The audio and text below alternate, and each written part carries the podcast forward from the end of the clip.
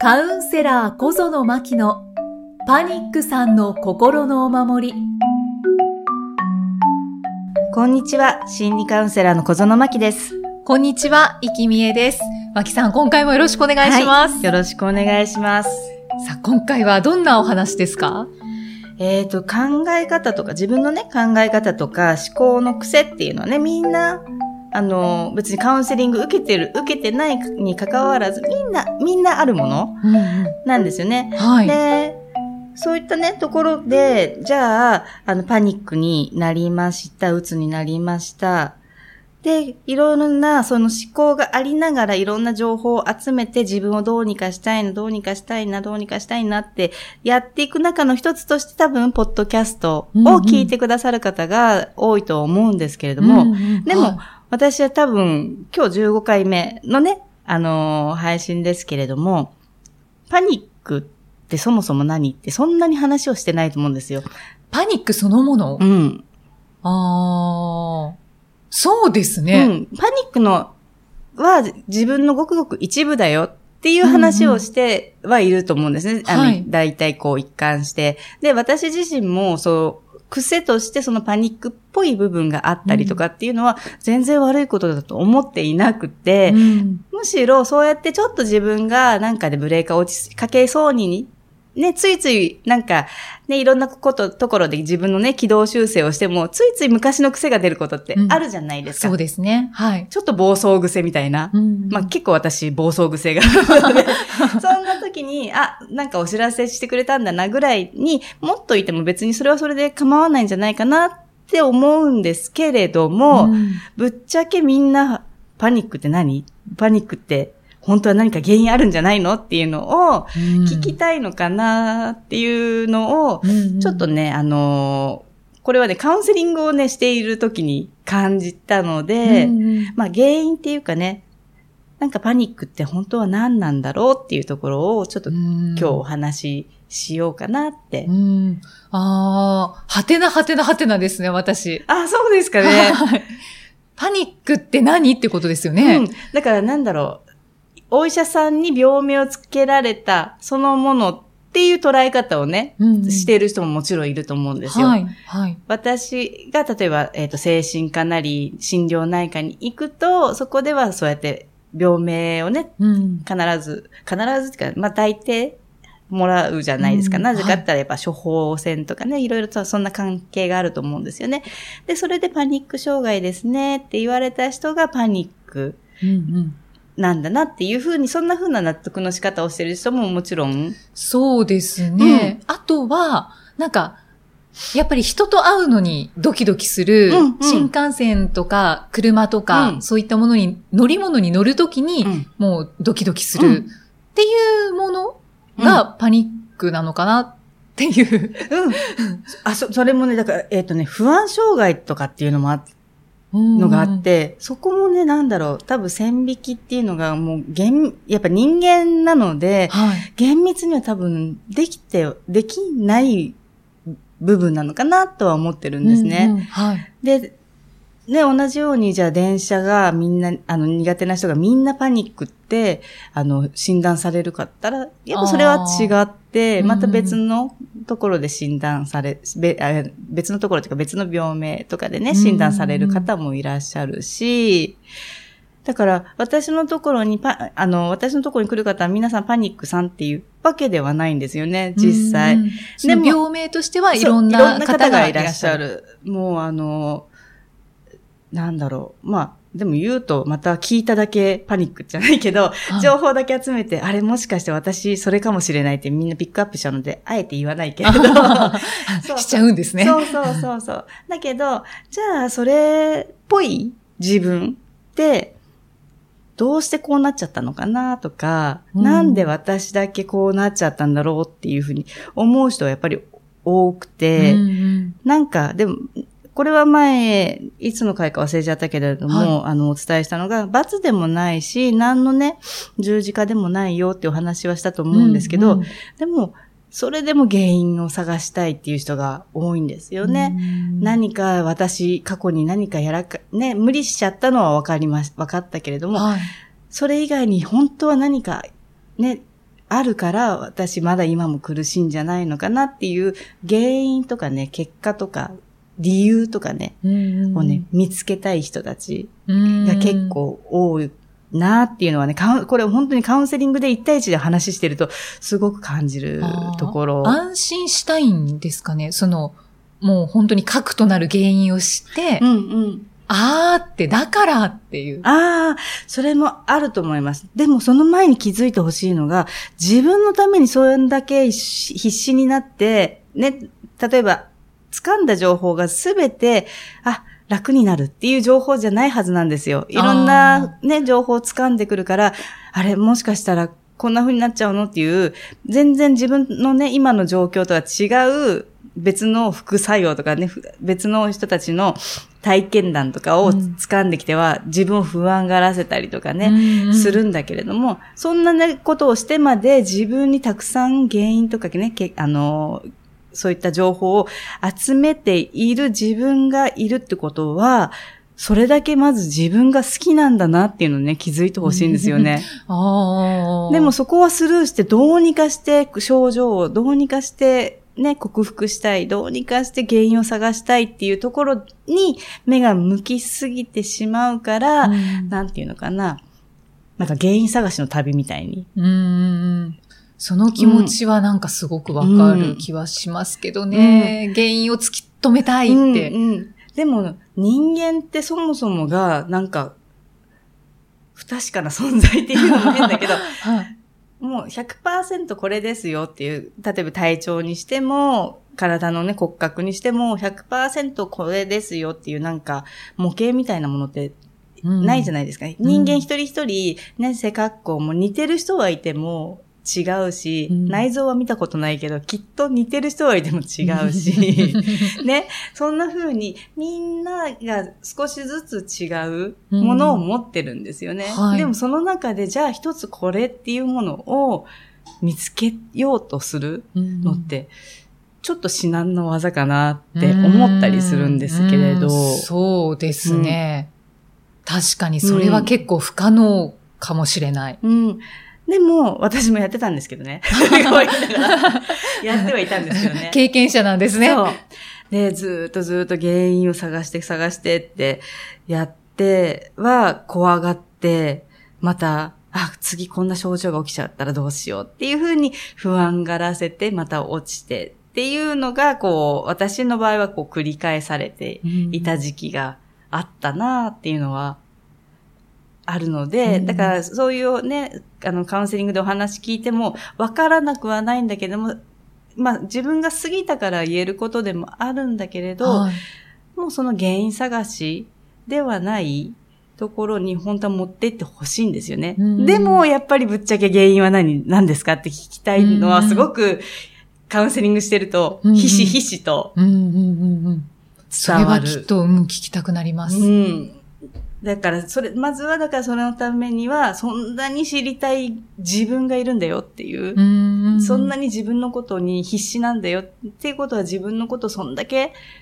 ね、今は苦しいとかね、悲しいとか辛いとかいろいろあるかもしれないけど、自分のことに必死になるって、そんだけ時間もお金もかけてやってるわけだから、自分のこと好きなんだよっていうのに、まず一つうん。気づいてもらいたいなっていうのと、あとね、パニックとかうつとかって、じゃあ、じゃあ、私が思う原因としてね、なんでなったかっていうと、まあ、要は、ブレーカーが落ちて、もう、人の手を借りなければ、そこそこ借りなければ、一時期こう動けなかったりとかね、うん今まで通りに生活できないっていう状況うんになったわけですよね。はい、はい。外にも出れなかったりする方もいらっしゃるだろうし、えっ、と、ご飯をね、あの、なかなか食べれないっていう方もいらっしゃるだろうし、もうそれは人それぞれなんだけれども、何かこう人の手を借りなきゃ、ちょっと今まで通りのね、生活ができなくなるようなブレーカーが落ちた。うんってことは、必然的にね、そのううつとかパニックとかになったおかげで、人の手を借りる。うんうん。っていうことを今学んでる最中なんだよっていう。ああ、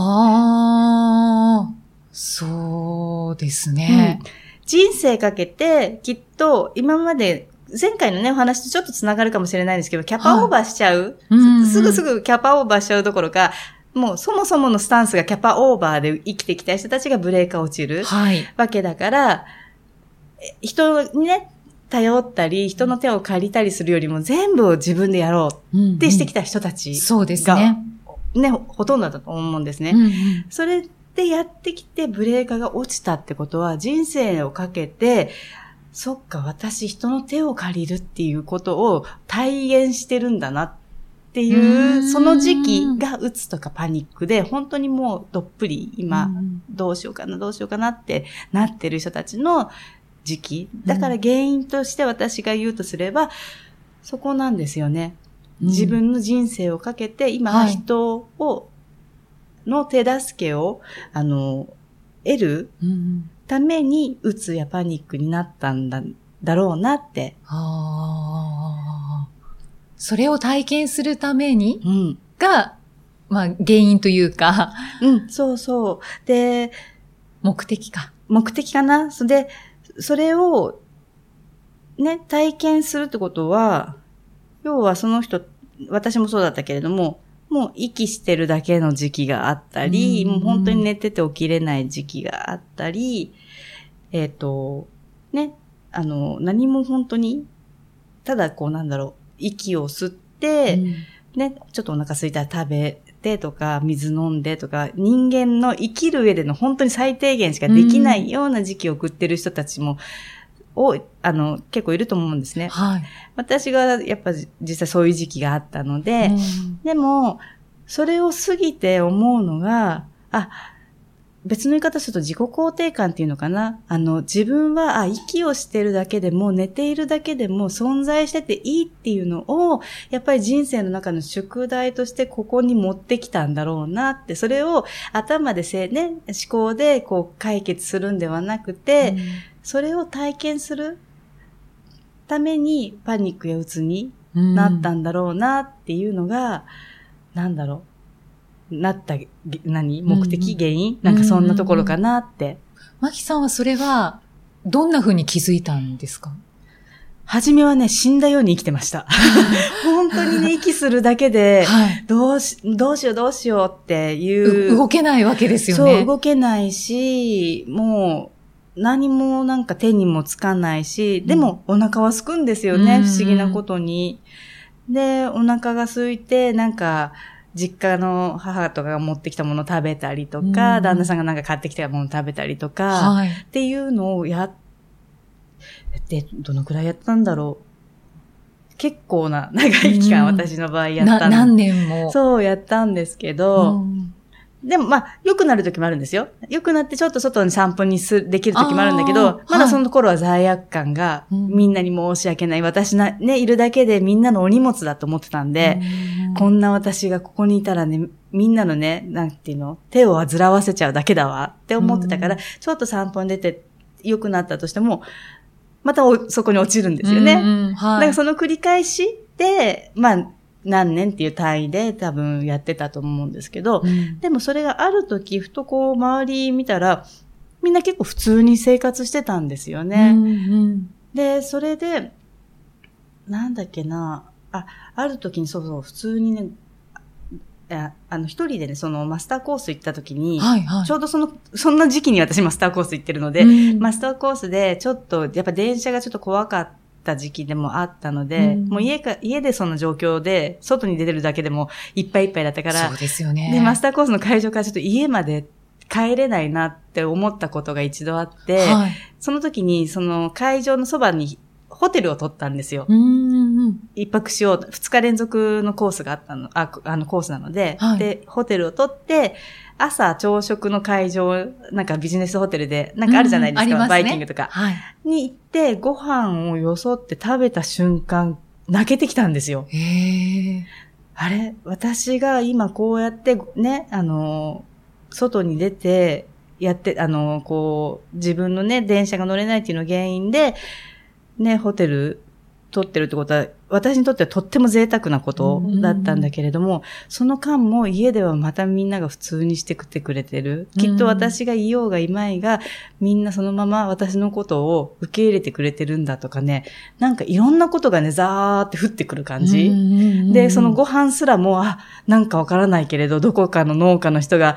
作ってくれたんだとか、だ誰か知らない人の手を借りて私は今ご飯を、お米を食べれてる、お米からご飯になったものを食べれてるんだ、みたいに、なんか見えない人たちの手まで何かわかんないけど、急に一気にね、ザーってね、降ってくるかのように感じて、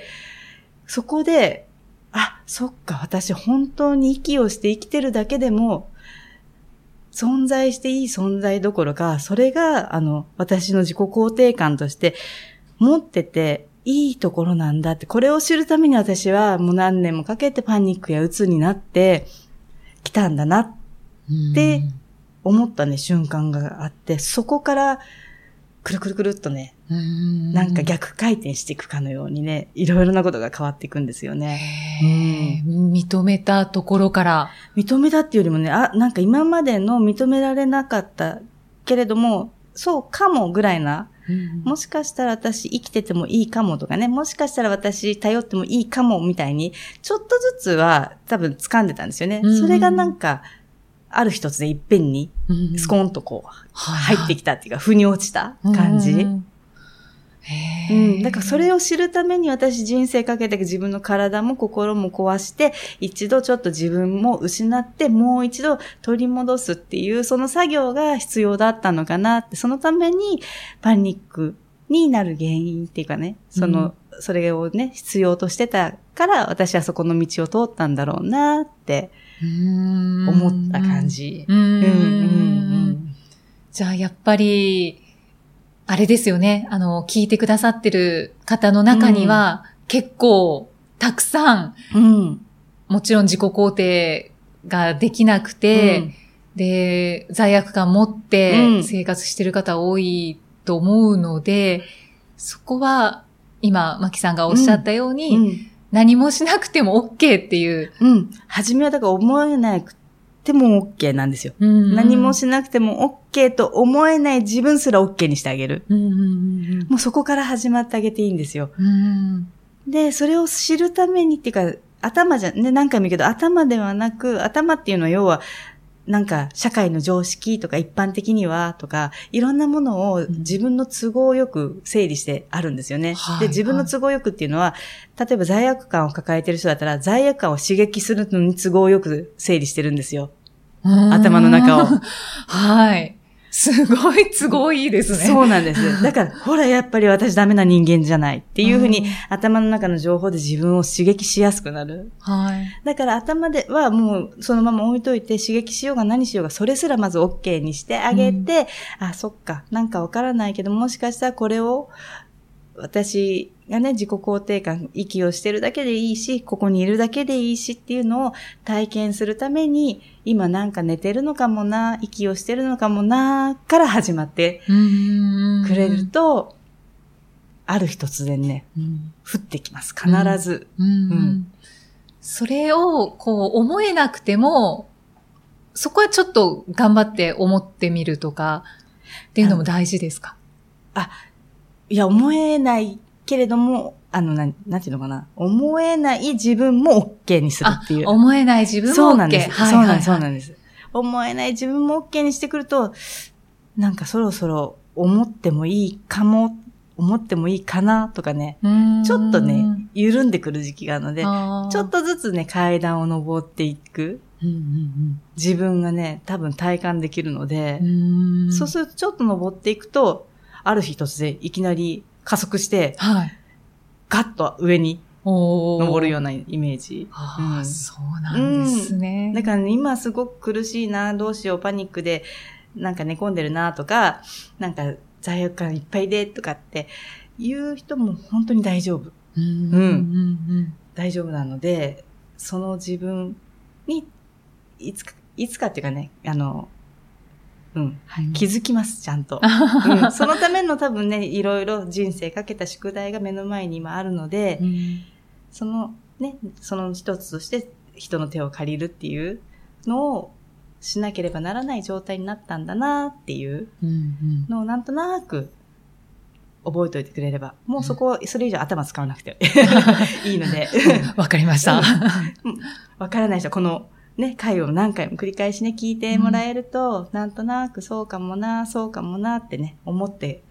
くるかと思いますので。うん、うん、そうですね、うん、何回も聞けますからね。そう。はい。ね、ダウンロードしといてくださいね。少しずつ。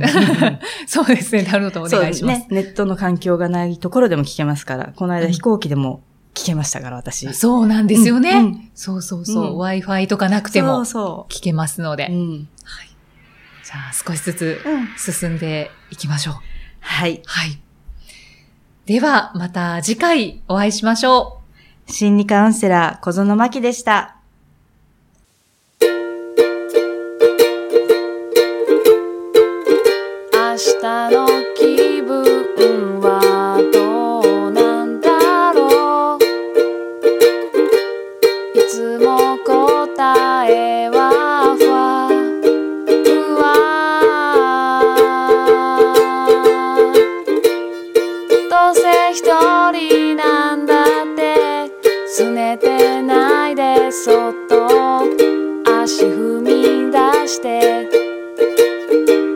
それで